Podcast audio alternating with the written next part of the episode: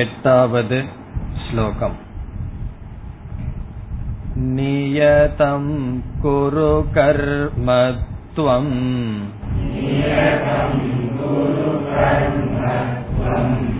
कर्म ज्यायो ह्यकर्मणः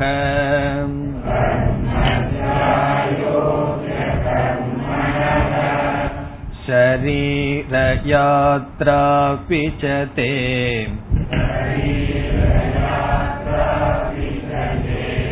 न प्रसिद्ध्येत कर्मणः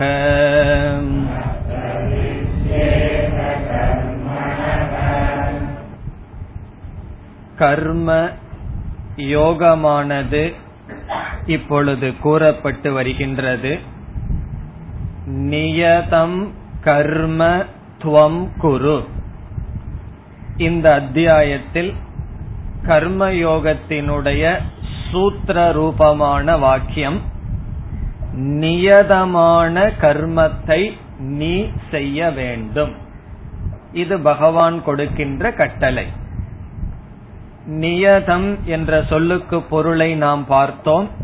நம்முடைய கடமைகள் நித்தியம் கர்ம. நித்தியம் என்றால் கண்டிப்பாக நம்மால் செய்யப்பட வேண்டும் என்கின்ற செயல்கள் நம்முடைய கடமைகள். நம்மால் செய்யப்பட வேண்டும் என்ற கடமைகளை நாம் கர்த்தவ்ய புத்தி ஜென்ய கர்ம என்று பார்த்தோம்.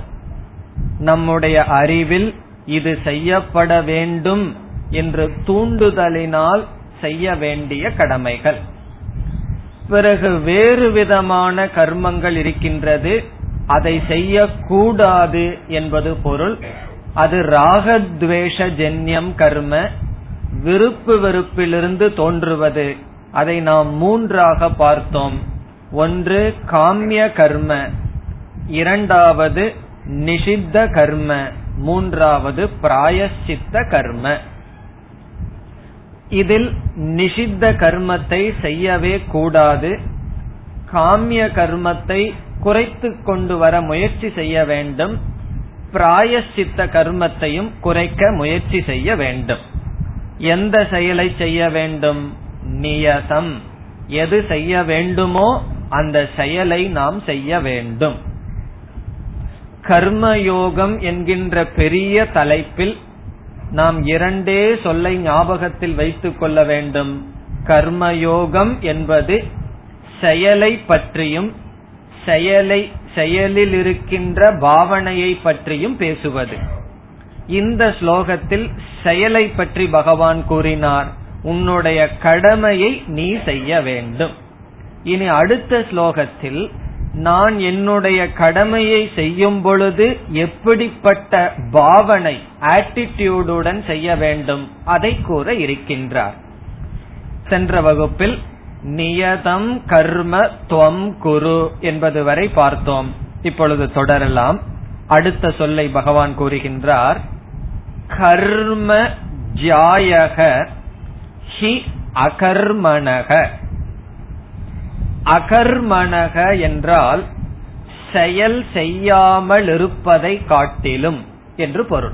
அகர்மணக என்றால் கர்ம அகரணாத். செயலை செய்யாமல் இருப்பதை காட்டிலும் பகவான் என்ன சொல்றார்? கர்ம ஜாயக. செயல் கர்ம என்றால் செயல் செய்வது ஜாயக. ஜாயக என்றால் சிறந்தது சிரேஷ்டக சிறந்தது. எதை காட்டிலும் எது சிறந்தது? செயலற்று இருப்பதை காட்டிலும் செயலானது சிறந்தது. ஏன் இப்படி சொல்கின்றார் பகவான்? நாம் வேதாந்தம் அல்லது உபனிஷத் என்று சொன்னாலே எப்படி துவங்குகின்றோம்? ந கர்மனா ந பிரஜயா தனேன தியாகே நைகே என்றெல்லாம் செயலை விடுதல் தியாகம் செய்தல் இதையே பேசுகின்ற சாஸ்திரத்தில் மோக்ஷ சாஸ்திரத்தில் பகவான் என்ன சொல்றார்? கர்ம ஜியாயக. செயல் செய்வதுதான் உயர்ந்தது. எதை காட்டிலும்? செயல் செய்யாமல் இருப்பதை காட்டிலும். பிறகு காரணத்தை இரண்டாவது வரியில பகவான் சொல்றார். ஒரு கால் ஒருவன் அகர்மத்தை எடுத்துக்கொண்டால் செயல் செய்யாமல் ஒருவன் இருந்தால் அவனால் எதை கூட செய்ய முடியாது. அத சொல்றார் ஷரீர யாத்ரா அபி. இரண்டாவது வரியில் ஷரீர யாத்ரா. ஷரீரம்னா நம்முடைய உடல் யாத்ரா. யாத்திரைனா என்ன? நான் யாத்திரை போறேன்னு சொல்லிட்டு எங்கேயோ அப்படியே பயணம் போவார்கள் அல்லவா? அதல்ல. இங்கு யாத்ரா என்றால் திதிகி காப்பாற்றுதல்.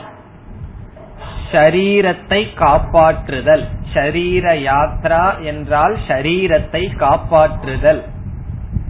அபி அதுவும் கூட தே என்றால் தவ உனக்கு அர்ஜுனா உனக்கு ந பிரசித் ந பிரசித்தியேத். ந பிரசித்தியேத் என்றால் நடத்த முடியாது சம்பவிக்காது.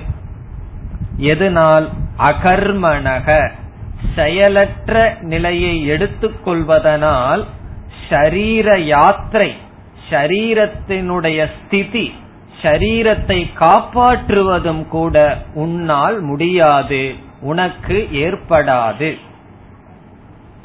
இப்ப யாத்ரா அப்படின்னு ஏன் சொல்றாருன்னா வாழ்க்கையே ஒரு பயணம்னு சொல்லுவார்கள். அந்த பயணத்துல நமக்கு வாகனமாக இருப்பது எது? நம்முடைய சரீரம். அந்த சரீரத்தை காப்பாற்றுவதும் கூட உனக்கு நடைபெறாது.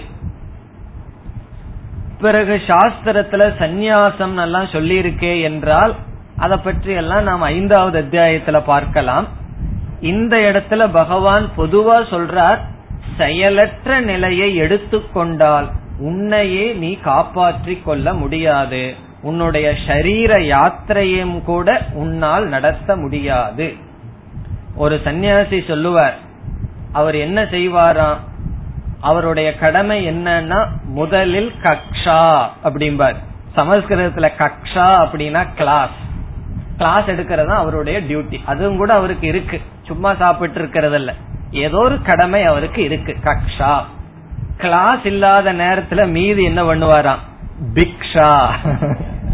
கக்ஷா இல்லாத நேரத்துல பிக்ஷா சாப்பாடுவார். சாப்பாடு. சரி சாப்பிட்டு என்ன பண்ணுவார்னா நித்ரா. அடுத்தது நித்ரா பண்ணுவாராம். இந்த மூணு அவருக்கு ரொட்டீன். கக்ஷா பிக்ஷா நித்ரா. கக்ஷாவுக்கு யாருமே வரல அப்படின்னு வச்சுக்கோமே என்ன பண்ணுவாராம்? யாத்ரா. எங்காவது போயிடுறதாம் கிளாஸுக்கு யாருமே வரல அல்லது கிளாஸ் இல்லைன்னா என்னன்னா? யாத்ரா. யாத்ரான்னா ஏதாவது சஞ்சாரம் பண்றது. அப்படி சந்நியாசிகளுக்கும் கூட சில கடமைகள் இருக்கின்ற செயல்கள் இருக்கின்றது. அகர்ம கிருத் ந திஷ்டதின்னு சொல்லியிருக்க கர்மம் செய்யாமல் யாரும் இருக்க முடியாது. அப்படி அகர்மத்தை எடுத்துக்கொண்டால் ஷரீர யாத்ரா. சரீரத்தை காப்பாற்றுவதும் கூட நடைபெறாது. மற்றவர்களுக்கு கடமை இருக்கோ இல்லையோ நம்முடைய சரீரத்தை பாதுகாக்கிறதுக்கே நமக்கு கடமைகள் இருக்கின்றது நம்முடைய சரீரத்தை பாதுகாக்கணும் சூழ்நிலைய பாதுகாக்கணும் அதற்கே நமக்கு டியூட்டிஸ் கடமைகள் இருக்கின்றது. ஆகவே இங்கு இதனுடைய முடிவு என்ன? அகர்மத்தை காட்டிலும் கர்மமானது உயர்ந்தது சிறந்தது. அர்ஜுனனுடைய மனதில் என்ன இருக்கின்றது? எப்பொழுது என்னுடைய கடமையை விடலாம்? கடமையை விட்டுவிட்டு நான் சென்று விடலாம் என்று எண்ணிக்கொண்டிருக்கின்றான். அதற்கு பகவான் சொல்றார் ஜாயக கர்ம கடமைதான் சிறந்தது. அதுதான் நம்மை தூய்மைப்படுத்தும். ஆகவே நியதம் கர்ம துவம் குரு. நீ உன்னுடைய கடமையை செய்ய வேண்டும். அகர்மத்தை காட்டிலும் கர்மமானது சிறந்தது. இத ரெண்டு கோணத்துல பதில் சொல்லலாம். ஏன் பகவான் கர்ம தியாகத்தை காட்டிலும் கர்மம் சிறந்ததுன்னு சொல்றாருன்னா சாதாரணமான மனிதர்களுக்கு மனப்பக்குவம் என்பது அவ்வளவு சுலபமாக இருக்காது. அகர்மமானது மனப்பக்குவத்தை கொடுக்காது. கர்மம் தான் நம்மை பக்குவப்படுத்தும். ஆகவே பகவான் கூறுகின்றார் அகர்மம் என்பது கர்ம பலனாக வருவது. ஒன்றுமில் செய்யாமல் சும்மா இருத்தல்ங்கிறது நமக்கு வருகின்ற பலன். அதை அடைய வேண்டுமென்றால் நம்முடைய கடமையை செய்தால்தான் அடைய முடியும். மேற்கொண்டும் இதனுடைய விளக்கம் எல்லாம் நாம பிறகு பார்க்க இருக்கின்றோம். நாலாவது அத்தியாயத்துல இத பத்தி பேச இருக்கின்றார். பகவான் சொல்ல போவார். எது செயல் எது செயலில்லை என்பதில் பெரிய பெரிய பண்டிதர்கள் கூட மோகத்தை அடைந்துள்ளார்கள் சொல்றார். கர்ம அகர்ம இதில் அவ்வளவு சுலபமாக புரிந்து கொள்ள முடியாது என்று சொல்லுவார். ஆகவே இதில் நமக்கு அவ்வளவு தெளிவு இல்லை என்றால் போக போக நமக்கு விளங்க இருக்கின்றது. இப்ப இந்த இடத்துல நம்ம என்ன புரிஞ்சுக்கிறோம்? நம்முடைய கடமையை செய்ய வேண்டும் அது கர்மயோகத்தினுடைய முதல் படி இனி அடுத்த ஸ்லோகத்தில் பகவான் எப்படிப்பட்ட பாவனையுடன் நம்முடைய கடமையை செய்ய வேண்டும் அதை கூறுகின்றார் ஒன்பதாவது ஸ்லோகம் यज्ञार्तात् कर्मणोऽन्यत्र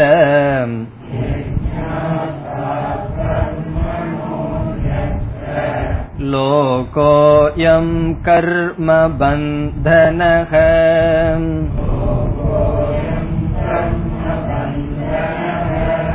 तदर्थं कर्म कौन्तेय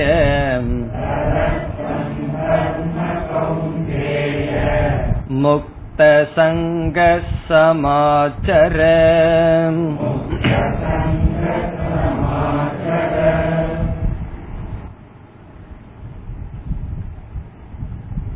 இந்த ஸ்லோகத்தினுடைய சாரம் எப்படிப்பட்ட பாவனையுடன் கடமையை செய்ய வேண்டும்? பாவனை என்றால் ஆட்டிடியூட் எப்படிப்பட்ட மனபாவனையுடன் நம்முடைய கடமைகளை செய்ய வேண்டும்? இதில் நாம் செய்கின்ற ஒவ்வொரு செயல்களும் சாதாரணமாக நம்மை பந்தப்படுத்தும். கர்மம் பந்தகம். அதை எப்படி என்றால் ஒவ்வொரு செயல் செய்ய செய்ய அது நம்முடைய மனதில் விருப்பு வெறுப்பை உண்டு செய்து கொண்டு வரும். ஒரு குழந்தைய எடுத்துட்டோம் அப்படின்னா இந்த உலகத்தில் விருப்பு வெறுப்புக்கு உட்பட்டவர்கள் எல்லாம் ரொம்ப குறைவு. ஆனால் அவன் வயது ஆக ஆக என்ன ஆகிவிடுகின்றது இந்த உலகத்தில் விருப்பு வெறுப்பு என்று பிரிவானது அதிகம் ஏற்பட்டு விடுகிறது. இப்ப இருபது வயசுல ஒருத்தன் இருக்கான் எண்பது வயதில் ஒருவர் இருக்கின்றார் இந்த இரண்டில் பார்த்தா இருபது வயசு பையனுக்கு வந்து இந்த உலகத்துல விருப்பு வெறுப்புக்கான மனிதர்கள் குறைவாத்தான் இருப்பார்கள். ஆனா எண்பது வயசுல போய் கேளுங்க யாரையும் நம்ப கூடாது அப்படின்னு ஆரம்பிப்பார்கள். காரணம் என்ன? என்னுடைய அனுபவம் இதுன்னு சொல்லி எல்லாத்துக்கும் சொல்லி கொடுப்பார்கள். காரணம் என்ன? அதிகமாக செயலில் ஈடுபட்டு ஈடுபட்டு டிரான்சாக்சன்ல இருந்து இருந்து எதைய சம்பாரிச்சு வச்சிருக்கோம்? விருப்பு வெறுப்பை சேகரித்து வைத்துள்ளோம். அதனாலதான் விருத்தஸ்தாவது சிந்தா சக்தக. வயது ஆக ஆக ஏன் தேவையில்லாததை போட்டு ஒழப்பிக்கிறோம்னா தேவையில்லாத விருப்பு வெறுப்புகள்னு உலகத்தை பிரிச்சு வச்சிருக்கோம். பொதுவாக நம்முடைய கடமைகளோ கர்மங்களோ நம்மை பந்தப்படுத்தும். ஆனால் இங்க பகவான் சொல்றார் பந்தப்படுத்துகின்ற கர்மத்தில் எப்படிப்பட்ட பாவனையை நீ வைத்தால் அந்த கர்மமானது பந்தப்படுத்தாமல் பந்தத்திலிருந்து நீங்கவும் உதவி செய்யும். அந்த பாவனையை கூறுகின்றார். இந்த பாவனை தான் நமக்கு முக்கியம். நமக்கு எப்படியோ விருப்பம் இருக்கோ இல்லையோ நம்முடைய கடமைய செஞ்சிருவோம். இல்ல அப்படின்னா சாப்பாடு கிடைக்காது. வீட்டுல வச்சிருந்து சாப்பாடு போட மாட்டார்கள். அதனால எப்படியோ தலையெழுத்தோன்னு கடமையை செஞ்சிருவோம். ஆனால் எப்படிப்பட்ட பாவனையுடன் கடமைகளை செய்ய வேண்டும்? அதை இங்கு பகவான் கூறுகின்றார். இப்ப இந்த ஸ்லோகத்தினுடைய அர்த்தம் நியத கர்மணி கா பாவனா. நம்முடைய கடமைகளில் எப்படிப்பட்ட பாவனை இருக்க வேண்டும்? நம்முடைய கடமைனா அவரவர்களுடைய கடமை மாணவனுடைய கடமை பெற்றோருடைய கடமை இல்லறத்தில் இருப்பவர்கள் ரிட்டையர்மெண்ட் அதையெல்லாம் விட்டு விலகியவர்கள் இப்படி அவரவர்களுடைய வாக்ஸ் ஆஃப் லைஃப்னு சொல்றோமே அந்த வாழ்க்கை முறையில் அவரவர்களுடைய கடமையை அறிவார்கள். அந்த கடமைகளில் எப்படிப்பட்ட பாவனை வைக்க வேண்டும். இதில் முதல் பாவனை. இதனெல்லாம் சாரம் ஏற்கனவே இரண்டாவது அத்தியாயத்துல கொஞ்சம் பார்த்திருக்கோம். இதனுடைய முதல் பாவனை என்னவென்றால் நம்முடைய கடமையினுடைய பலனை எதிர்பார்க்க கூடாது. கடமையிலிருந்து வருகின்ற பலன் நாம் எதிர்பார்க்க கூடாது. மற்ற கர்மங்களிலிருந்து வருகின்ற பலனை எதிர்பார்க்கலாம். அப்படி எதிர்பார்த்தா என்ன பாவனை வரணுங்கிறது அது வேறு விசாரம். என்னுடைய டியூட்டி இது என்னுடைய கடமை என்று நான் உணர்ந்து கொண்டால் அந்த கடமையை செய்வதோட முற்றுப்புள்ளி அதற்கு பிறகு ஒரு பலனை எதிர்பார்க்க கூடாது அதற்கு சரியான உதாரணம் கொடுக்கணும்னா ஒருவரிடம் நான் நூறு ரூபாய் கடன் வாங்கியிருக்கேன். அந்த கடனை நான் திருப்பி கொடுக்க வேண்டும். அது என்னுடைய கடமை. நான் திருப்பி கொடுக்கின்றேன். அதற்கு அடுத்தது என்ன எதிர்பார்ப்பு எங்கிட்ட இருக்கும்? இருக்க வேண்டும். ஒன்றும் இருக்க கூடாது காரணம் என்ன? திருப்பி கொடுக்க வேண்டும் என்பது என்னுடைய கடமை.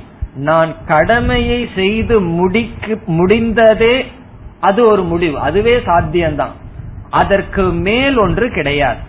நம்ம என்ன நினைச்சிட்டு இருக்கோம் கடமையை செய்யறதுங்கிறது ஒரு படி அதற்கு அடுத்து ஒரு ரிசல்ட் வரணும்னு நினைக்கிறோம். இந்த இடத்துல என்ன புரிஞ்சுக்கணும்? நம்முடைய கடமையை செய்யறதே முற்றுப்புள்ளி. நூறு ரூபாய நான் திருப்பி கொடுத்துட்டேன்னா அதுவே போதும். அது செய்வதோடு நிற்கப்படுகின்றது. அதற்கு மேல ஒண்ணு கிடையாது. அப்படிப்பட்ட பாவனை நமக்கு இருக்க வேண்டும். ஒரு கடமை இது என்று நாம் உணர்ந்து கொண்டால் அதை செய்து முடிப்பதே அந்த கடனை ஒழுங்காக செய்வதே அதனுடைய முற்றுப்புள்ளி. ஒரு விதமான எதிர்பார்ப்பும் இருக்கக்கூடாது. அப்படி இருந்தால் நம்முடைய கடமை அது கடமை என்று சொல்ல முடியாது. அது என்னன்னா அது ஒரு வியாபாரம். அது ஒரு டிரான்சாக்சனே தவிர அது ஒரு கடமை அல்ல. இதுல வந்து ரெண்டு வார்த்தை நம்ம சொல்லுவோம். டியூட்டிஸ் அண்ட் ரைட் அப்படின்னு சொல்லுவோம். பொதுவா நம்முடைய கடமையை நாம் செய்தால் அதனால யாரோருத்தர் பிரயோஜனத்தை அடைவார்கள். அந்த பிரயோஜனத்தை அடைபவர்களுக்கு ஒரு கடமை வரும். அது நமக்கு செய்ய வேண்டிய கடமை வரும். அது அவர்களுடைய கடமை. நாம் என்ன சொல்லுவோம்? அது என்னுடைய ரைட் என்னுடைய உரிமை என்று நாம் சொல்வோம். சாதாரணமாக நாம் கடமையை எப்பொழுது செய்வோம் என்றால் எனக்கு உரிமை வருமா என்று பார்த்து அந்த உரிமை நிச்சயிக்கப்பட்ட பிறகுதான் கடமையை செய்வோம். உரிமை வராதுன்னு வச்சுக்கோமே நான் எதற்கு செய்யணும்? அது என்னுடைய டியூட்டி தான் நான் செய்ய மாட்டேன் என்ற எண்ணம் நமக்கு இருக்கும். இங்க பகவான் சொல்றார் உரிமையை தியாகம் செய்து கடமையை மட்டும் செய்ய வேண்டும். இந்த உரிமையை பற்றி எல்லாம் பேசுறதுனாலதான் பிரச்சனை. அவரவர்கள் கடமையை செஞ்சிட்டோம்னா உரிமைங்கிறது பை ப்ராடக்ட் நேச்சுரலா நமக்கு வரும். அதனாலதான் மகாத்மா காந்தியிடம் உங்களுடைய ஹியூமன் ரைட்ஸ் உரிமையை பற்றி நீங்கள் என்ன நினைக்கிறீங்கன்னு கேட்டதுக்கு அவர் என்ன சொன்னார்? எங்களுடைய நாட்டில் கடமையை பற்றி தான் பேசுவோமே தவிர உரிமையை பற்றி பேச மாட்டோம் டியூட்டி தான் எங்க நாட்டினுடைய கான்செப்டே தவிர ரைட்ஸ் இல்ல என்று சொன்னார். காரணம் என்ன? அவரவர்கள் அவரவர்களுடைய கடமையை செய்யும் பொழுது உரிமையானது இயற்கையாக வந்து விடுகிறது. இப்படி சொன்னா கேட்கறதுக்கு நல்லா தான் இருக்கு. ஆனால் பிராக்டிக்கலா என்ன சந்தேகம் வரும்? நான் என்னுடைய கடமையை செய்யறேன். அதற்கு தகுந்த உரிமை வரலினா என்ன பண்றது? அது வரும்னு நம்ம சொல்லிடுறோம். அப்படின்னு எடுத்துட்டு கடமையை செய்ய உரிமையை எதிர்பார்க்காதேன்னு சொல்லி. ஒரு கால் வரவில்லை என்றால் என்ன? இப்ப இந்த இடத்துலதான் பகவான் சொல்றார் ஏதோர் விதத்தில் அந்த கடமையினுடைய பலன் உனக்கு நான் கொடுக்கின்றேன் அப்படின்னு பகவான் சொல்ற அந்த இடத்துலதான் ஈஸ்வரன் மீது உள்ள நம்பிக்கை நமக்கு அவசியம். நான் வந்து என்னுடைய கடமையை ஒருத்தருக்கு செய்யறேன் அதை அவர் திருப்பி செய்யணும்னு நான் எதிர்பார்க்கிறேன். அட்லீஸ்ட் ஒரு தேங்க்ஸ் ஆவது சொல்லணும். அல்லது அடிக்கடி சொல்லிட்டு இருக்கணும். நீங்க இப்படி செஞ்சதுனாலதான் நான் இப்படி இருக்கேன். நீங்க இப்படி இருக்கிறதுனாலதான் நான் இப்படி இருக்குன்னு சொல்லிட்டு இருக்கணும்னு எதிர்பார்க்கிறோம். அப்படி சொல்லவில்லை என்றால் நம்ம என்ன நினைக்கிறோம்? என்னுடைய உரிமை போயிடுதுன்னு நினைக்கிறோம். பகவான் சொல்றார் நீ செய்த கடமைக்கு எவ்வளவு தூரம் உரிமையை எதிர்பார்க்காம கடமையை செய்திருக்கிறாயோ அந்த உரிமையை ஏதோரு ரூபத்தில் நான் தருகிறேன் என்று சொல்றார். இப்போ ஒருவர் வந்து ஒரு அனாத குழந்தை எடுத்து படிக்க வைக்கிறாருன்னு வச்சுக்கோமே அல்லது வீட்டிலேயே வேறொரு குழந்தைகளை எல்லாம் படிக்க வைக்கிறோம் அவர்களை முன்னேற்றம். இது நம்ம வந்து ஒரு கடமையா செய்தோம் நல்ல எண்ணத்தோட செய்தோம். அவர்களுடைய கடமை என்ன? அந்த கிராட்டிடியூட் அந்த நன்றி உணர்வோட இருக்கிறது. நமக்கு தேவையானது போது செய்வது. ஒரு கால் செய்யவில்லைன்னு வச்சுக்கோமே. உடனே என்ன ஏற்படுகிறது? சாதாரணமா ஒரு வெறுப்பு வருகின்றது. அவர்களை பார்க்கும் பொழுதெல்லாம் மனதில் ஒரு வெறுப்பு உண்டாகிறது.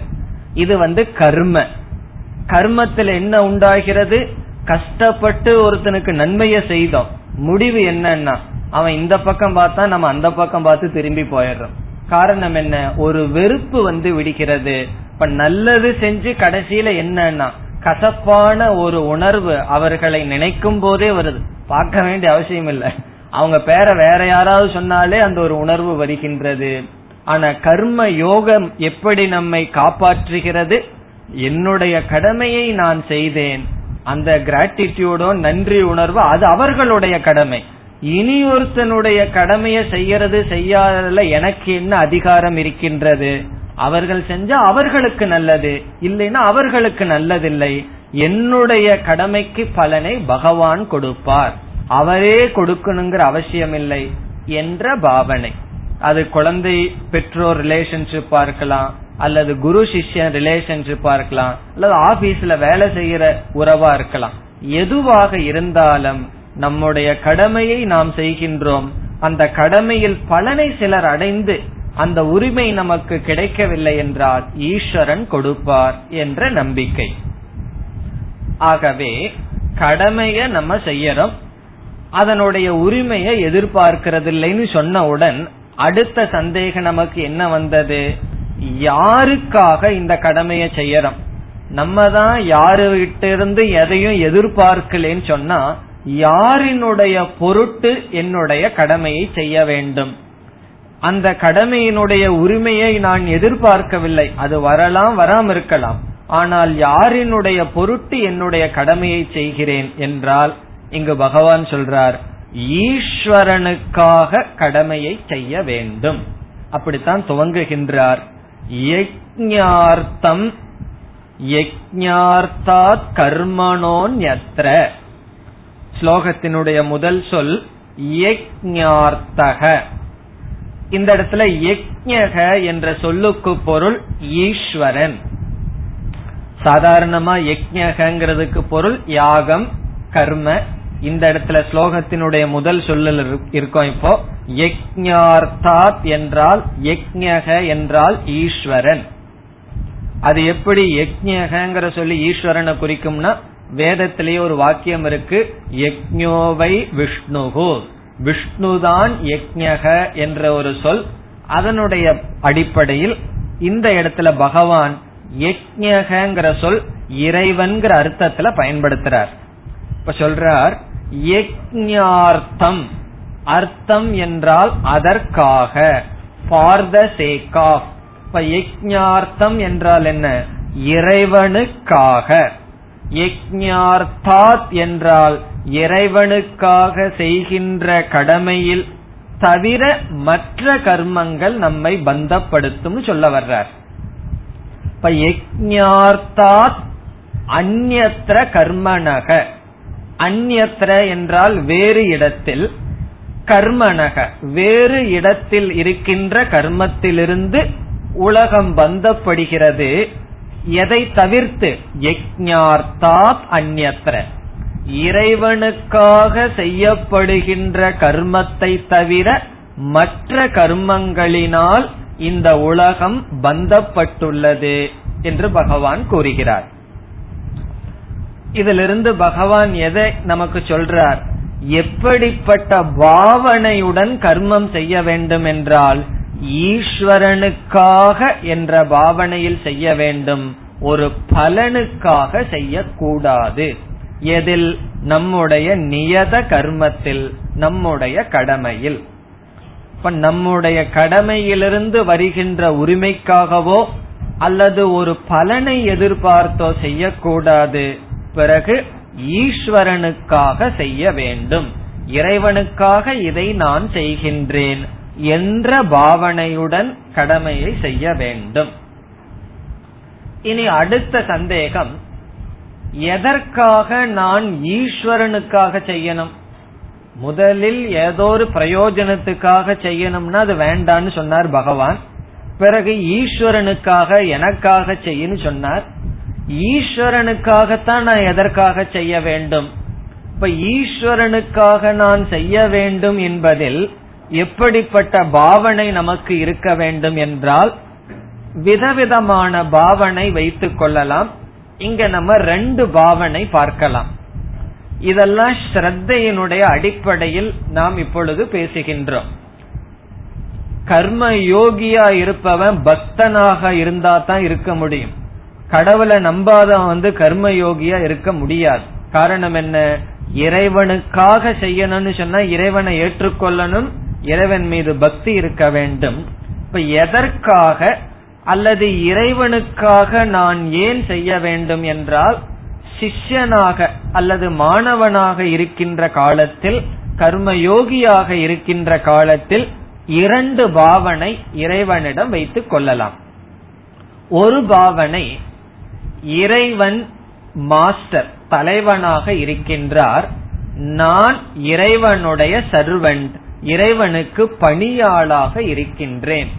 அவர் கட்டளை இடுபவர் நான் அந்த கட்டளையை நடத்துபவன் என்கின்ற பாவனை முதலில் இருக்க வேண்டும். இப்ப இறைவன் எப்படி கட்டளை இடுகின்றார் என்றால் வேதமானது இறைவனுடைய வாக்கு வேதத்தின் மூலமாக பகவான் கடமைகளை செய்ய வேண்டும் என்று கூறியிருக்கின்றார். ஆகவே நான் இறைவனுடைய தாசன் இறைவன் சுவாமி. ஆகவே இறைவனுக்காக என்னுடைய கடமைகளை செய்கின்றேன். அது முதல் பாவனை. ரொம்ப லோ லெவல் அல்லது முதல் படியில் இருக்கின்ற பாவனை.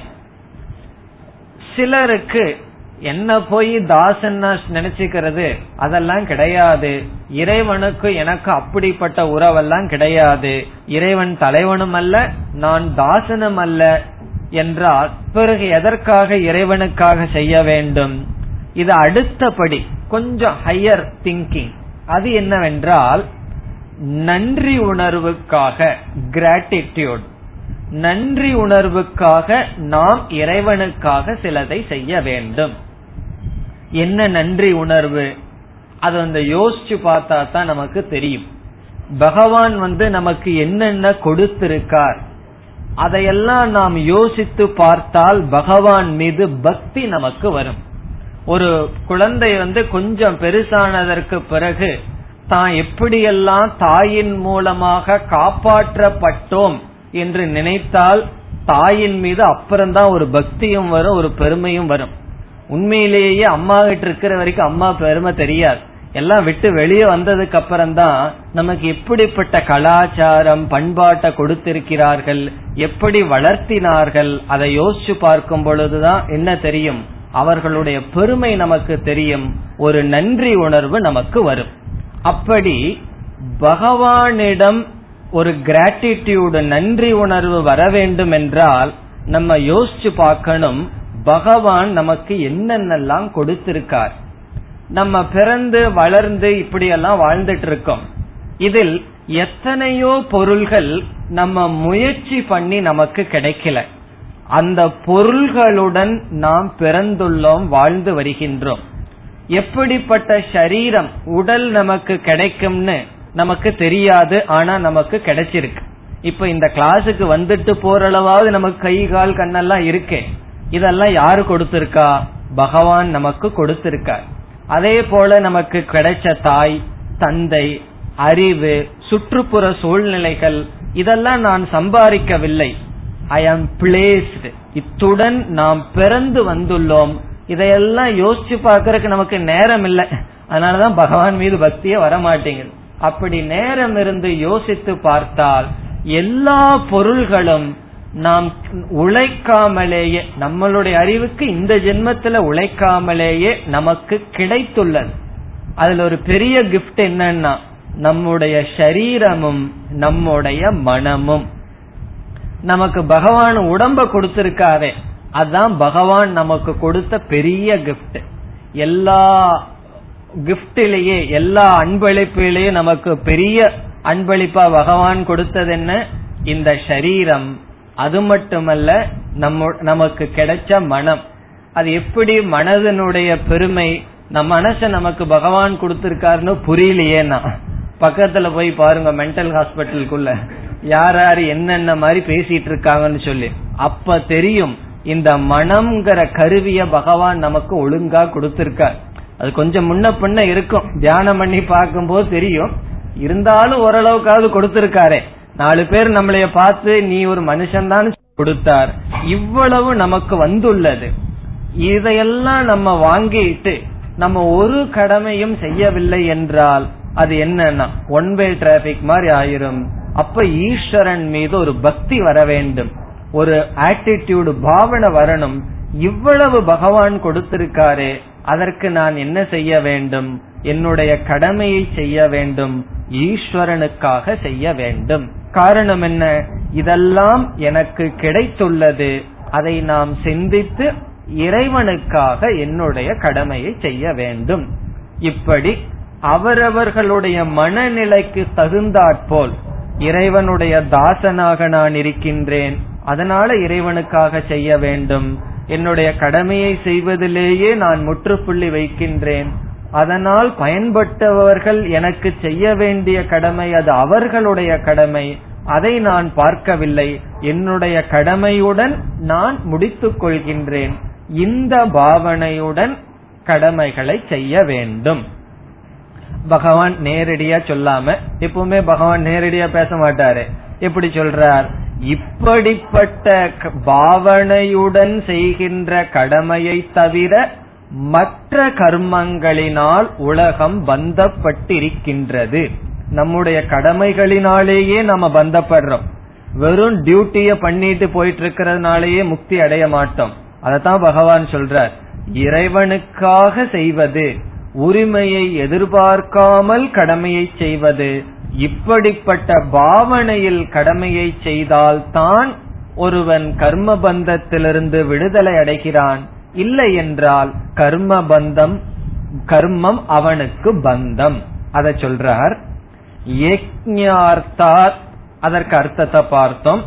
ஈஸ்வரனுக்காக செய்கின்ற கர்மத்தை அந்நத்திர அதை தவிர இந்த முதல் வரியினுடைய அர்த்தம் கர்மத்தினால் உலகம் பந்தப்பட்டுள்ளது எக்ஸப்ஷன் கொடுத்துறாரு இறைவனுக்காக செய்யப்படுகின்ற கர்மத்தை தவிர இப்ப அந்நத்திரன எக்ஸப்ஷன் லீவிங் அதை விட்டு யஜ்ஞார்த்தா கர்மனக இறைவனுக்காக செய்யப்படுகின்ற கர்மத்தை தவிர்த்து அடுத்த சொல் அயம் லோகக. இந்த உலகமானது லோககன மனிதர்கள் குறிப்பாக இந்த மனிதர்கள் மனித உலகம் கர்ம பந்தனக. கர்மத்தினால் பந்தப்பட்டு இருக்கின்றது. கர்ம பந்தனக என்றால் கர்மத்தினால் பந்தப்பட்டு இருக்கின்றது. எப்படிப்பட்ட பந்தம்? திருஷ்ட பலமா சொல்லணும்னா ராகத்வேஷங்கிற பந்தம் வருகின்றது. ஒரு செயல் செய்ய செய்ய ஒருவரோடு விவகாரம் வைக்க வைக்க என்ன ஆகுது விருப்பு வெறுப்புகள் வருகின்றது. அல்லது பொதுவாக சொல்ல வேண்டுமென்றால் பாப புண்ணியம் என்கின்ற பலன் வருகின்றது. இப்ப பாப புண்ணியம் என்கின்ற பலன் கர்மத்திலிருந்து வருகின்றது. அது கர்ம பந்தனக வேதாந்தத்தில் புண்ணியத்தையும் பந்தம் என்று நாம் கூறுவோம். காரணம் என்ன? புண்ணியம் நமக்கு என்ன பண்ணும்? நல்ல சுகமான சூழ்நிலையை கொடுக்கும். அதை அனுபவிக்கிற உடலையும் கொடுக்கும். அதை நம்ம அனுபவிக்கும் பொழுது தேகாத்ம புத்தி நமக்கு இருக்கும். பிறகு சம்சாரத்தை நாம் அனுபவிப்போம். பவ சுகத்திலும் தோஷம் இருக்கின்றது. ஆகவே புண்ணியமும் வேதாந்தத்தினுடைய அடிப்படையில் ஒரு விதமான பாவம்தான். இது வந்து தங்க தங்கத்தினால் சங்கிலி பண்ணி கையில கட்டி வச்சா என்ன? இரும்புனால நம்ம கைய கட்டி வச்சா என்ன? எல்லாம் ஒன்றுதான். அதனுடைய அடிப்படையில் கர்ம பந்தனக. நம்முடைய கடமையை இறைவனுக்காக என்று செய்யாமல் செய்தால் அது பந்தப்படுத்தும். அதனால ரெண்டாவது வரியில சொல்றார் ததர்த்தம் கர்ம கௌந்தேய. ததர்த்தம் என்றால் அதற்காக. அதற்காக என்றால் என்ன? ஈஸ்வரனுக்காக. கர்ம கர்மத்தை கௌந்தேய. ஹே அர்ஜுனா முக்த சங்கக சமாச்சர. சமாச்சரண நன்கு செய்வாயாக. கர்ம சமாச்சர. கர்மத்தை நன்கு செய். ததர்த்தம் ஈஸ்வரனுக்காக என்ற பாவனையுடன் ஹே கௌந்தேய ஹே அர்ஜுனா செய்ய வேண்டும். இதில் சமாச்சர கடைசி சொல் சமாச்சரண நன்கு செய்ய வேண்டும் ஒன்று. பிறகு இனி ஒரு சொல்ல பகவான் சொல்றார் முக்த சங்கக. முக்த சங்கக என்றால் பற்று இல்லாதவனாக. பற்றற்றவனாக சங்கத்தை துறந்து. இந்த ஸ்லோகத்துல வந்து பகவான் மூன்று கருத்தை வச்சு சொல்றார். முதல் கருத்து வந்து யஜ்ஞார்த்தம். ஈஸ்வரனுக்காக செய்கின்ற கடமை பாவனை. இரண்டாவது கருத்து முக்த சங்கக பற்றை துறந்து. நான்காவது கருத்து சமாச்சர. சமாச்சரன முழு ஈடுபாட்டுடன் செய்ய வேண்டும். இந்த மூணுல ஒரு கருத்தை நம்ம பார்த்துட்டோம். யஜ்ஞார்த்தம்ங்கிறத நம்ம பார்த்துட்டோம். ஈஸ்வரனுக்காக நம்முடைய கடமையை செய்யறோம். வேற யாருக்காவதும் கிடையாது. இப்ப ஒருவனுக்கு உதவி செய்யறோம். ஒருவன் ஏழைக்கு வந்து உணவு கொடுக்கறோம். படிக்கிறதுக்கு ஒரு சின்ன ஏழை மாணவனுக்கு பணம் கொடுக்கறோம்னு சொன்னா நம்ம எப்படிப்பட்ட பாவனையை வச்சுக்கணும்? இன்னைக்கு நான் கொடுக்கறேன். நீ வந்து காலம் பூரா என்னையே சொல்லிட்டு இருக்கணும் இவர் கொடுக்கிற பணத்துலதான் படிச்சேன் அப்படி எதிர்பார்க்காமல் நான் இறைவனுக்கு செய்கின்றேன். காரணம் என்ன? பகவான் எனக்கு பணத்தை கொடுத்தார் அல்லது அறிவை கொடுத்தார் சம்பாதிக்கிறதுக்கு. நான் சம்பாதிக்கிறேன் இறைவனுக்காக இந்த கடமையை செய்கின்றேன். அப்படி யாருக்கெல்லாம் உதவி செய்யறமோ நான் அவருக்கு செய்யறேன்னு மனசுல நினைக்காம அவருக்கு செய்யறோம்னு நினைச்சா என்ன பிரச்சனை? அவர் எப்ப திருப்பி செய்வார்? இந்த கல்யாணத்துல எல்லாம் முய் வைக்கிறதுன்னு சொல்லுவாங்க கிராமத்துல. அது போல ஆயிரும் நம்மளுடைய கடமை எல்லாம் நீ நான் உனக்கு செய்யற நீ எனக்கு அதை திருப்பி நோட்ல எழுதி வச்சு அப்படியே செஞ்சிடணும். அப்படி அப்படி இல்லாமல் நான் உனக்கு செய்யல. பிறகு நான் ஈஸ்வரனுக்கு செய்கின்றேன். அது முதல் பாவனை பார்த்துட்டோம். இனி இரண்டாவது முக்த சங்கக. முக்த சங்கக என்றால் கடமையிலையும் பற்று இருக்க கூடாது கடமையினுடைய பலனிலும் பற்று இருக்க கூடாது இப்ப சாஸ்திரத்துல வந்து நம்முடைய நித்திய கர்மத்தை செய்வதனுடைய பலன். பகவானுக்காக செய்ய செய்கின்றேன் எல்லாம் நினைக்காம நம்முடைய கடமையையே ஒழுங்கா செய்துட்டு வந்திருக்கோம். அதனுடைய பலன் என்ன? வேறு பலனை நம்ம ஒண்ணு கேட்கல. பகவானுக்காகவும் செய்யல. கடமையா நான் ஒழுங்கா செஞ்சுட்டான். எப்படியோ? அதனுடைய பலன் சாஸ்திரப்படி சொர்க்கலோக இறந்ததற்கு பிறகு எங்க போவோமா? சொர்க்கலோகத்துல போய் கொஞ்ச நாள் அனுபவிச்சுட்டு வருவோம். இப்ப இறந்ததற்கு பிறகு பலன் சொர்க்கம். எதற்கு? நித்திய கர்மத்தினுடைய பலன். உண்மையிலேயே வேதத்துல நித்திய கர்மத்துக்கு பலன் சொல்லல. விசாரம் பண்ணி ஜெய்மினி என்ன பண்றார்? பூர்வ மீமாசையில ஒரு பெரிய விசாரம் பண்ணி என்ன முடிவுக்கு வர்றார்? பலன் சொல்லல. ஆனா கர்மத்துக்கு பலன் இருக்கணும். நித்திய கர்மத்தினுடைய பலன் சொர்க்கம்னு நிச்சயம் பண்றார். என்ன பலன்? சொர்க்கம். அந்த பலனில் சங்கம் இருக்கக்கூடாது. இப்ப முக்த சங்ககன்னு சொன்னா என்னுடைய கடமைக்கு புண்ணியம் வேணும்னு நான் எதிர்பார்க்கல. சொர்க்கமோ போகமோ எதுவும் வேண்டாம் என்று நம்முடைய நித்திய கர்மத்தினுடைய பலனை காமிய பலனை நான் ஆசைப்படவில்லை. நித்திய கர்மத்தையே காமிய கர்மமாக மாற்றிக்கொள்ளவில்லை. அதான் முக்த சங்கக. அல்லது சில கர்மத்தை செய்யறதுக்கு நல்லா இருக்கும் சில கடமையை செய்யறதுக்கு நல்லா இருக்காது. நம்மளுடைய கடமைகளிலேயே விருப்பு வெறுப்பு இருக்கும். இப்போ ஒரு பையனை கூப்பிட்டு வீட்டுல வந்து ஒரு இருபது வயசு பையன் இருக்கான். வேற யாரோ கெஸ்ட் வந்திருக்காங்க. நீ அவனை சினிமாவை கூட்டிட்டு போன்னு சொன்னா அந்த கடமை எப்படி செய்வான்? அல்லது தாத்தாவை வந்து நீ டாக்டர் கிட்ட கூட்டிட்டு போன ரெண்டு கடமை இருக்கு. ஒரு கடமையை எப்படி செய்யறான்? சந்தோஷமா செய்யறான். அப்பா சொன்னா நான் அப்படியே தட்டாம கேப்பன்னு செய்யறான். இனி ஒரு கடமை என்ன செய்யறான்? தலையில அடிச்சிட்டு அவன் தாத்தாவை கூட்டிட்டு போறான். காரணம் என்ன? ஒரு கடமைகள் செய்யறதுக்கு சந்தோஷமா இருக்கு. இனி ஒரு கடமைகள் செய்யறதுக்கு சந்தோஷமா இல்லை. முக்த சங்கனா எனக்கு அது விருப்பம் இருக்கோ இல்லையோ என்னுடைய கடமைங்கிற லிஸ்ட்ல வந்துட்டா நான் செய்கின்றேன். அது முக்த சங்கக. கடமையிலும் கடமையிலால் வருகின்ற பலனிலும் பற்று இருக்கக்கூடாது. இனி அடுத்தது சமாச்சர. சமாச்சரன் சொன்னா நன்கு செய்ய வேண்டும். முழு ஈடுபாட்டுடன் செய்ய வேண்டும். இதுக்கு ஒரு உதாரணம் கொடுக்கணும்னா கவர்மெண்ட் ஆபீஸ்ல செய்யற மாதிரி செய்ய கூடாது அங்க எப்படி செய்வார்கள்? எல்லாம் வந்து சொல்றாங்க சில பேர். இந்த தாலுகா ஆபீஸ்ல மத்த ஆபீஸ்ல எல்லாம் எப்படி பதினோரு மணிக்கு வந்து காபி குடிச்சிட்டு மத்தியானம் சாப்பிட்டு கொஞ்சம் பேசிட்டு பேக் எடுத்துட்டு வந்துடுறாங்களா? இதுதான் கவர்மெண்ட் ஆபீஸ்ல நடக்கிறதா. அதனாலதான் நம்ம நாடு இப்படி இருக்கு. இப்ப சமாச்சாரன்னு சொன்னா நான் வந்து எனக்கு பலன்ல கொஞ்சம் கூட பற்றே கிடையாது. இந்த ஆபீஸ்ல என்ன நடக்கணும் எப்படி போகணும்ல கொஞ்சம் பற்றே இல்ல. ஓ வர்றேன் பொழுது போறேன் ஃபேன் கடையில உட்கார்ந்துட்டு இருக்கிறதுக்கு சம்பளம் கிடைக்குது. பெரிய விஷயம் தானே. அவ்வளவு நேரம் சும்மா உட்கார்ந்துட்டு இருக்கிறது பெரிய விஷயம். அதுக்கு சம்பளம் கிடைக்குது. அப்படி ஒரு ஈடுபாடு இல்லாமல் ஏன் ஈடுபாடு வராது? அதனுடைய பலன் நேரடியா நான் அனுபவிக்க போறது கிடையாது.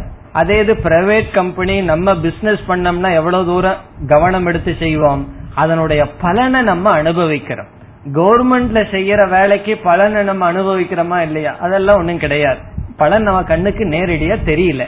ஆகவே ஒரு கடமையினுடைய பலனை எதிர்பார்க்காதன்னு சொன்னா நம்ம வந்து சந்தோஷமா செய்ய முடியுமா? அல்லது உற்சாகம் தான் நமக்கு வருமா செய்யறதுக்கு? பகவான் சொல்றார் சமாச்சர. நன்கு செய்ய வேண்டும். முழு ஈடுபாட்டுடன் செய்ய வேண்டும்.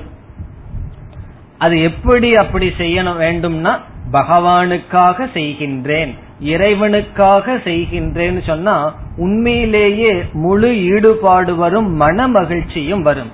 இந்த கர்ம யோகத்துல இறைவனை கொண்டு வரல அப்படின்னா உற்சாகமும் வராது முழு ஈடுபாடும் வராது. அதற்கு ஒரு உதாரணம். ஒரு சாமி ஒருவர் சொன்னார். ஒரு கார் டிரைவர் ஒருவர் ஒரு பெரிய வசதியான ஒருத்தருக்கு அவர் டிரைவரா இருந்துட்டு இருக்கார் உங்களுக்கெல்லாம் தெரியும் டிரைவருடைய ஆட்டிடியூட் எல்லாம் முதலாளி கிட்ட எப்படி இருக்குன்னு சொல்லி. ஒரு நாள் இது நிஜமாலுமே நடந்த சம்பவம். மகாத்மா காந்திய வந்து அந்த கார்ல வச்சு அவர் கொஞ்சம் தூரத்துக்கு கூட்டிட்டு போற டியூட்டி வந்திருக்கு அவருக்கு. அது மகாத்மா காந்தி இருந்த பேர்ல கான்பூர்ல இது நடந்திருக்கு. அந்த டிரைவருக்கு வந்து மகாத்மா காந்தி மீது ரொம்ப ஒரு பற்று இருக்கு. அவருக்கு ரொம்ப பிடிக்கும். அவருக்கு அப்படி ஒரு சூழ்நிலை சந்தர்ப்பம் கிடைச்சது. என்ன சந்தர்ப்பம்? ஒரு அரை மணி நேரமோ இருபது நிமிஷமோ ரயில்வே ஸ்டேஷன்ல இருந்து அவருடைய வீட்டுக்கு மகாத்மா காந்திய கூட்டிட்டு வரணும் அவ்வளவுதான். கூட்டிட்டு வந்தார். அதற்கு பிறகு அவர் வாழ்நாள்ல யார பார்த்தாலும் நான் காந்திக்கு கொஞ்ச நேரம் கார் ஓட்டி இருக்கேன் நான் காந்திக்கு கார் ஓட்டியிருக்கேன் இதையே சொல்லி சந்தோஷப்பட்டுட்டே இருப்பாராம். வாழ்நாள் பொழுது என்ன வேலை செஞ்சிட்டு இருக்கார் எஜமானனுக்கு கார் ஓட்டிட்டு தான் இருக்கார். அத போய் சொல்லுவாரா சந்தோஷமா? அத அவர் சந்தோஷமா எடுத்துக்கல. ஆனா மகாத்மா காந்திக்கு பத்து நிமிஷமோ இருபது நிமிஷமோ அவர் கார் ஓட்டியிருக்கார். அது அவ்வளவு மகிழ்ச்சியை கொடுத்து எல்லாரிடமும் அதை தான் சொல்லுவாராம். யார பார்த்தாலும் நான் மகாத்மா காந்திக்கு கார் ஓட்டியிருக்கேன். இதையே சொல்லிட்டு இருப்பாராம்.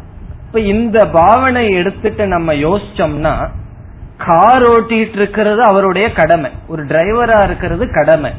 மகாத்மா காந்தி உட்கார்ந்து இருக்கும் போது யாருக்காக நான் இதை செய்கின்றேன் என்ற ஒரு பாவனையில் ஒரு உயர்ந்த மனிதனுக்காக இந்த காரியத்தை செய்யறேன்னு சொன்ன உடனே அந்த செயல்ல ஒரு உற்சாகம் அதற்கு கூலி அவருக்கு வேணுமா?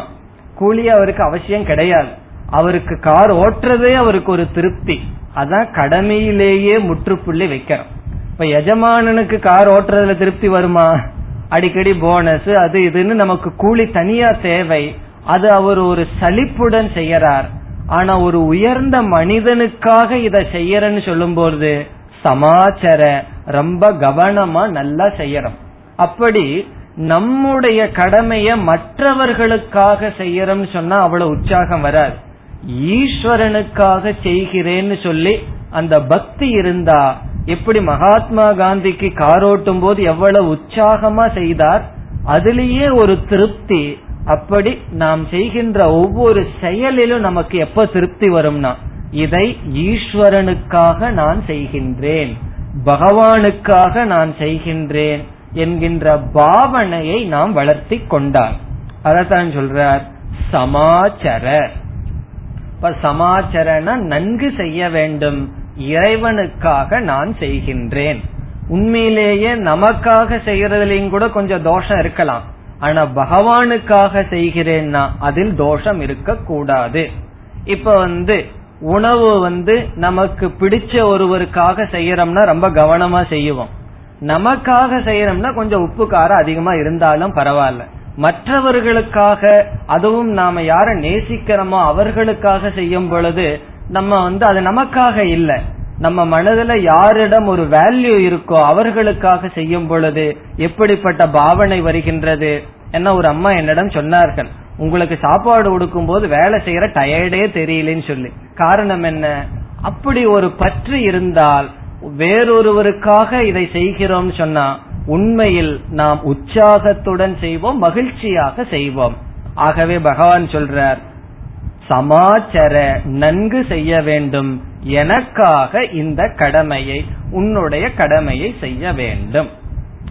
இவ்விதம் இந்த ஸ்லோகத்தில் இந்த மூன்று கருத்தை ஞாபகம் வச்சுக்கணும். யஜ்ஞார்த்தம் ஈஸ்வரனுக்காக சங்கம் தெக்துவா. அதத்தான் முக்த சங்கக. மூன்றாவது சமாச்சர. உற்சாகத்துடன் நாம் கடமையை செய்ய வேண்டும். இது கர்மயோகத்தினுடைய பாவனை. இப்ப எட்டாவது ஸ்லோகத்துல பகவான் என்ன சொன்னார்? என்ன செயலை செய்ய வேண்டும்னு சொன்னார். அது கடமை. மற்ற செயல்களை எல்லாம் பிறகு பார்ப்போம். காமிய கர்மத்தை எல்லாம் பிறகு பார்க்கலாம். நம்முடைய கடமையை செய்ய வேண்டும்னு சொன்னார். இந்த ஸ்லோகத்தில் கடமையில் எப்படிப்பட்ட பாவனைன்னு சொன்னார்.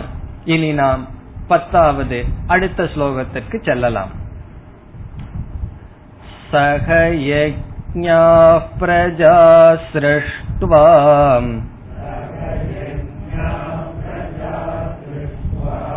पुरोवाच प्रजापतिः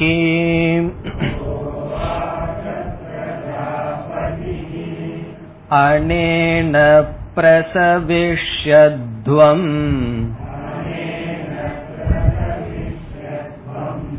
एष वोऽस्विष्टकामधुक्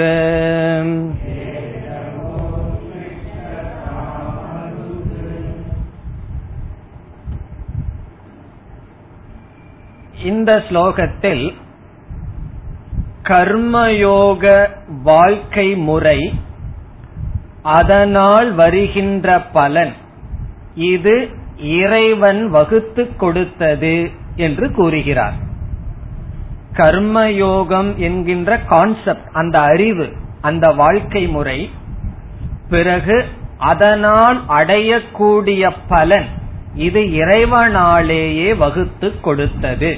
அதுதான் இந்த ஸ்லோகத்தினுடைய சாரம். கர்மயோக வாழ்க்கை முறை அதனால் வருகின்ற பலன் இறைவன் வகுத்து கொடுத்தது குறிப்பாக மனிதர்களுக்கு. எப்படி என்றால் கர்மயோக வாழ்க்கை முறையை மனிதனால் தான் வாழ முடியும்.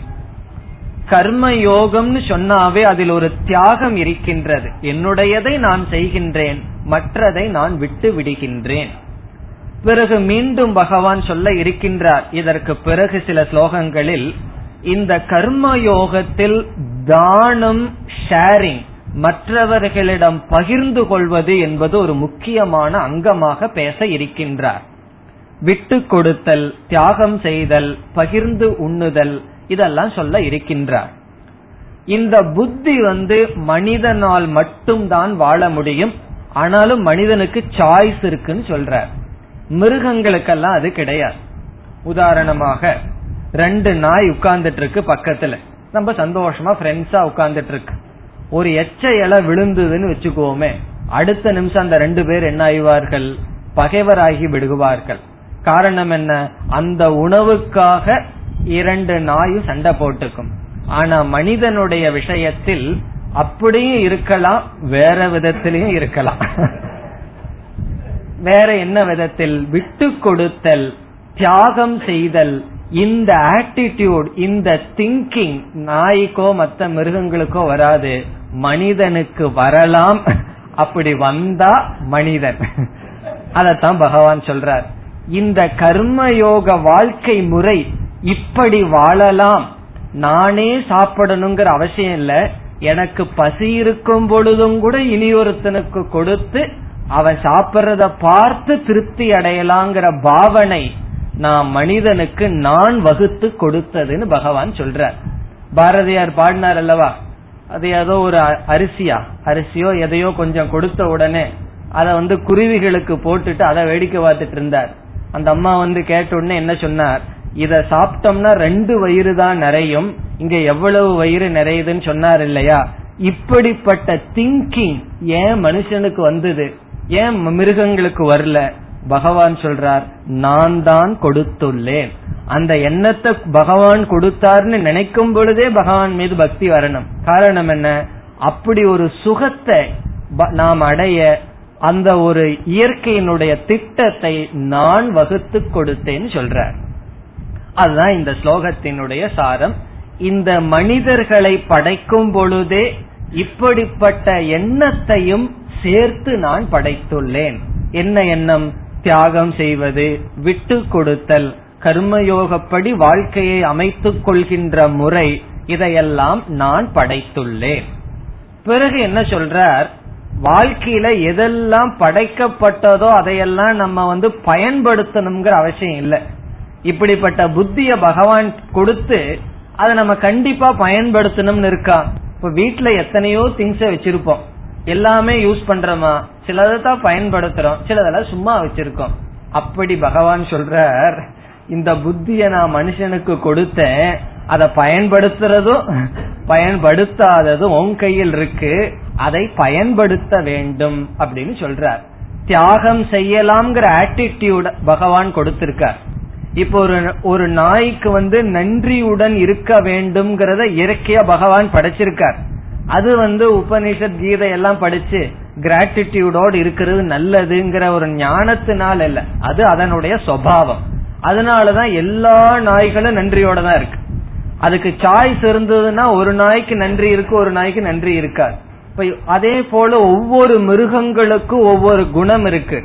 அந்த குணம் நல்லதோ கெட்டதோ அது அப்படி படைக்கப்பட்டுள்ளது. ஆனா மனிதனுக்கு பகவான் சொல்றார் கர்மயோகப்படியும் வாழலாம் கர்மப்படியும் வாழ்ந்து பந்தப்படலாம் கர்மயோகப்படியும் வாழ்க்கையை அமைத்துக் கொள்ளலாம். அந்த சாய்ஸ நான் கொடுத்திருக்கேன். அப்படிப்பட்ட சாய்ஸோட ஒவ்வொரு சாய்ஸ்னா அப்படி தேர்ந்தெடுத்து வாழ்கின்ற புத்தியை நானே படைத்துள்ளேன். அத பகவான் சொல்றார் முதல் வரியில். சக யஜ்ஞாகா பிரஜாகா சிருஷ்டுவா. இந்த இடத்துல யஜ்ஞாகா என்ற சொல்லுக்கு பொருள் கர்மயோக வாழ்க்கை முறை. போன ஸ்லோகத்துல யஜ்ஞங்கிறதுக்கு பொருள் என்ன? ஈஸ்வரன். இந்த ஸ்லோகத்துல யஜ்ஞங்கிறதுக்கு பொருள் கர்மயோக வாழ்க்கை முறை. அதாவது விட்டு கொடுத்து வாழ்தல் பகிர்ந்து உண்டு வாழ்தல் இப்படிப்பட்ட வாழ்க்கை முறை. அதான் யஜ்யாகா சக யஜ்யாகா என்றால் இப்படிப்பட்ட அறிவுடன் இப்படி வாழலாம் என்கின்ற வாழ்க்கை முறையுடன் கூடிய அறிவுடன் பிரஜாகா சிருஷ்டுவா. பிரஜாகான இந்த இடத்துல மனிதர்களை நான் படைத்துள்ளேன். பிரஜாகான இங்க மனுஷியாகா மனிதர்கள். இப்ப என்ன சொல்றார் பகவான்? மனிதர்களை நான் படைக்கும் பொழுதே எப்படி படைச்சிருக்கேன்னு சொன்னா கர்மயோகப்படி வாழ்க்கை வாழ்கின்ற அறிவுடன் நான் படைத்துள்ளேன். மனிதனாலதான் தெய்வமா மாற முடியும் மனிதனாம் இருக்கலாம் மிருகமாகவும் வாழலாம். இந்த முழு சாய்ஸ் மனிதனுக்கு இருக்கின்றது. இதை நான் மனிதனுக்கு கொடுத்துள்ளேன். இந்த அறிவுடன் நான் படைத்துள்ளேன் அப்படின்னு சொல்றார். சொல்லிட்டு பிறகு அட்வைஸ் பண்றார் பகவான் நான் எந்த அறிவோட படைச்சனோ அதை நீங்கள் பயன்படுத்த வேண்டும் சொல்றார். அப்படி பயன்படுத்தினால் அது கர்மயோக வாழ்க்கை. மனிதனிலிருந்து அதிக அடுத்தபடி தெய்வத்தன்மைக்கு மனிதன் உயர்கின்றான். அதான் சொல்றார் சக யக்ஞாகா இப்ப யக்ஞாகாங்கிறதுக்கு என்ன பொருள் பார்த்தோம்?